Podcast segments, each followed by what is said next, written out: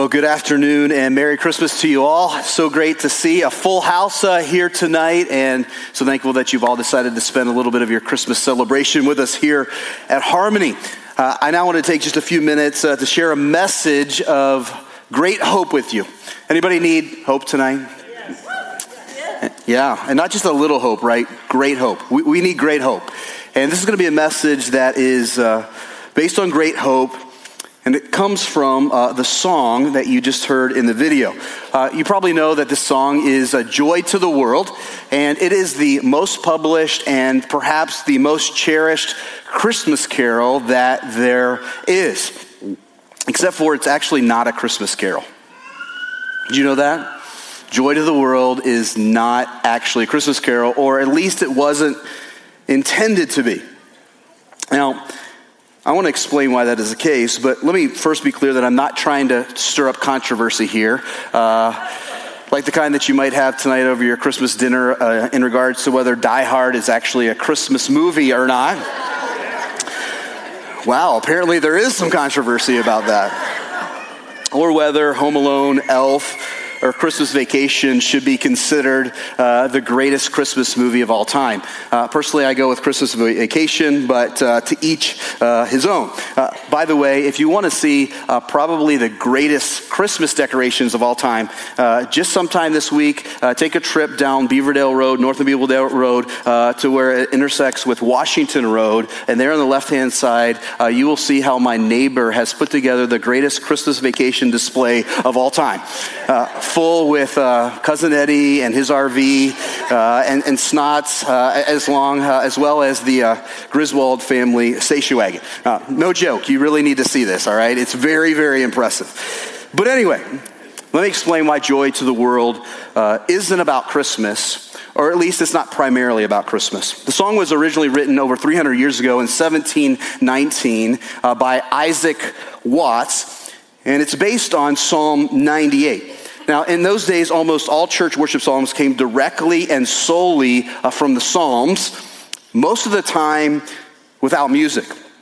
As a young man, Watts found this unengaging and rather boring, and so he began to write biblically based songs he hoped would encourage and elicit joyful participation in worship. From an early age, Watts showed an incredible gifting for rhyme. In fact, once when his father confronted him for opening his eyes during prayer, which is something most young people do. In fact, it's something that I've seen most of you older people do too.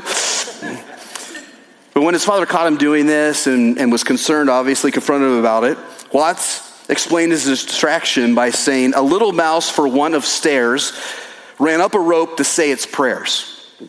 And his father wasn't very impressed by this, didn't find it all that funny. And so his father spanked him to discourage further similar behavior, at which point young Isaac replied, "Oh, Father, Father, pity take, and I will no more verses make." Now, some of you have children like this, right? Too smart for their own good.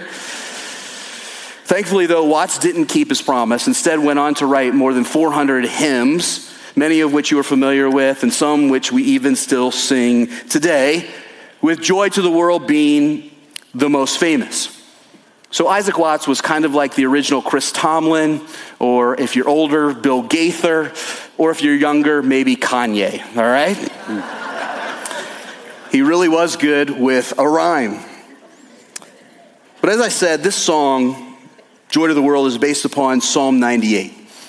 And the thing about Psalm 98 is that it's not about Jesus' first coming, but it's actually about his second. Let me show you this. I'm going to read verses 4-9 of the psalm.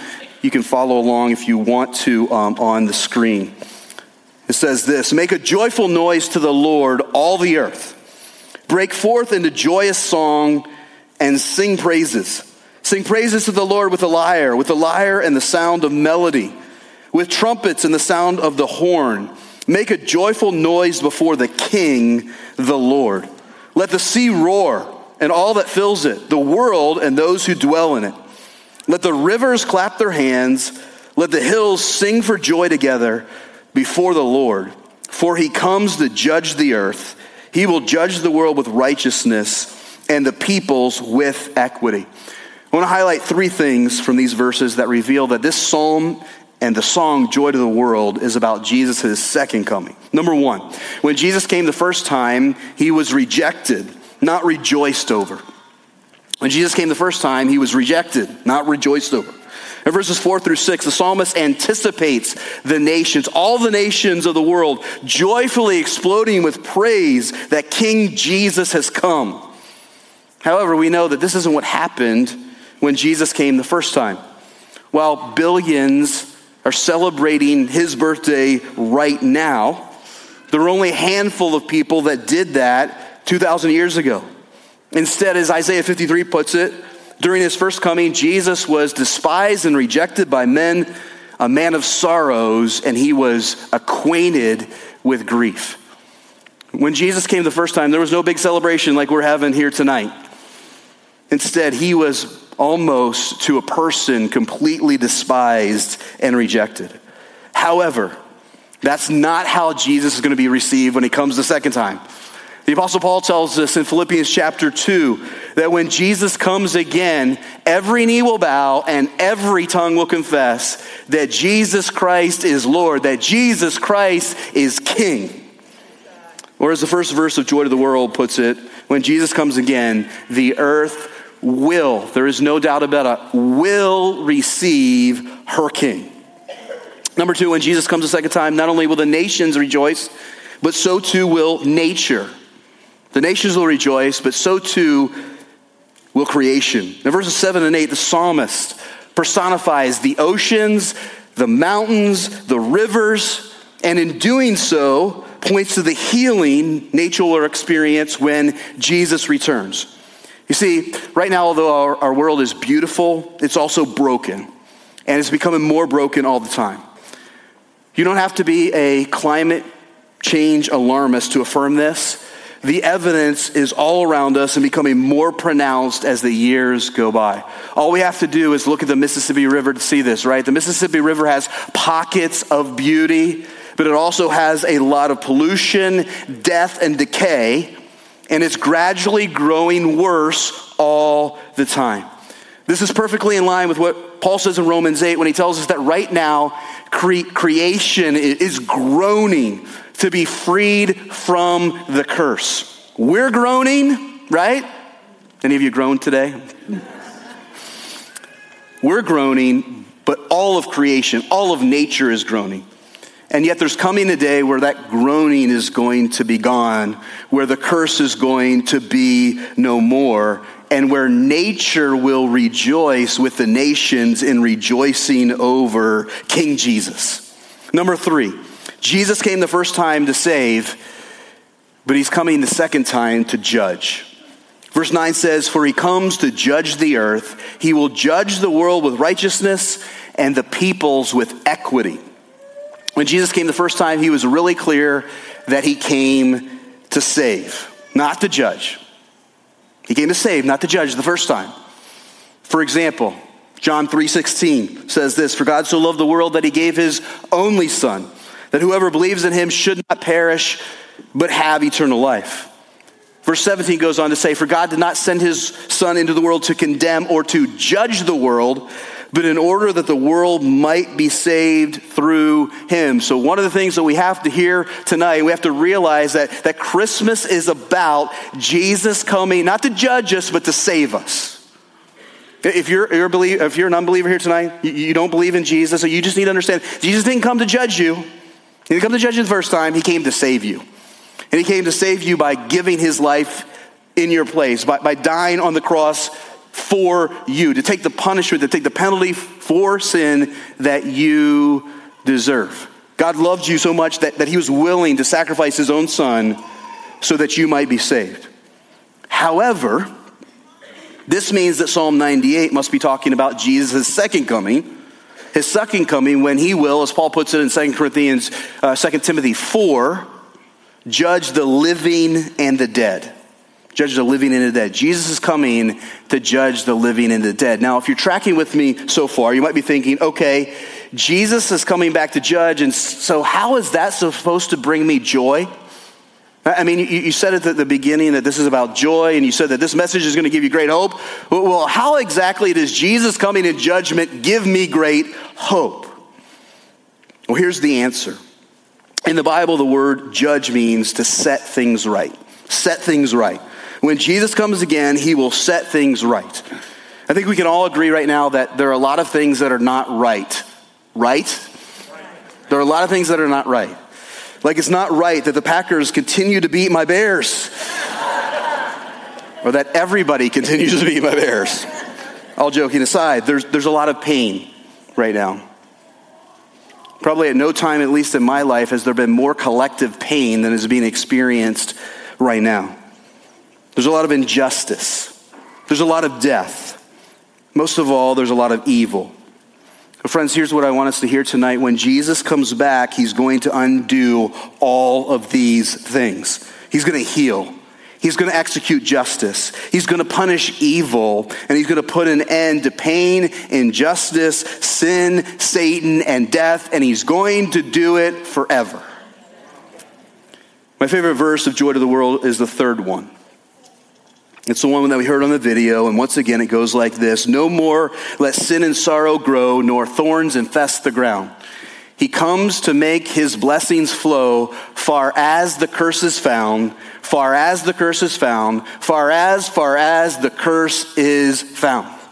just gave you an early Christmas gift. I didn't actually sing that for you, okay? Can't do it nearly as beautiful as the woman who just sang it for us.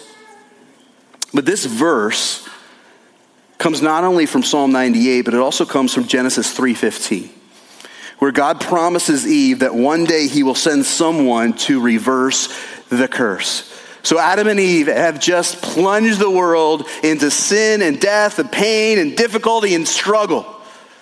And yet in his grace, God comes running to Adam and Eve, and he promises, and he says, listen, I know that you just royally screwed everything up, but there's coming a day, brother and sister, where I'm going to send a savior. I'm going to send a Messiah, and he's going to undo everything you just did.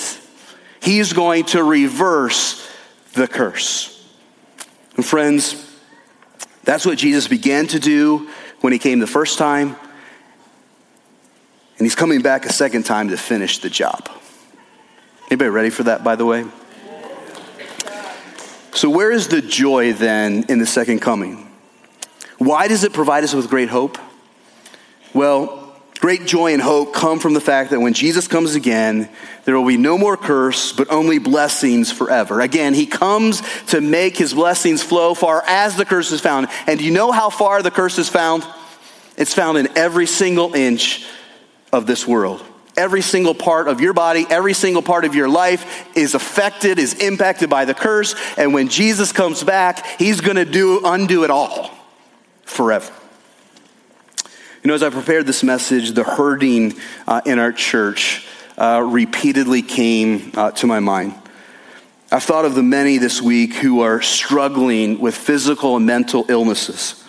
I've thought of the many who have broken relationships with family. I've thought of the many who have financial burdens. Most of all, I've thought of those who have lost a loved one. Numerous people attending the Christmas Eve service tonight are doing so without a beloved spouse, child, or parent. And that means for many of us that while this is supposed to be the most wonderful time of the year, it's actually the most difficult time of the year. I'm looking out, even in this service, at people who are going through all of those kinds of struggles and even more. And so if this is you, here's what I want you to hear tonight.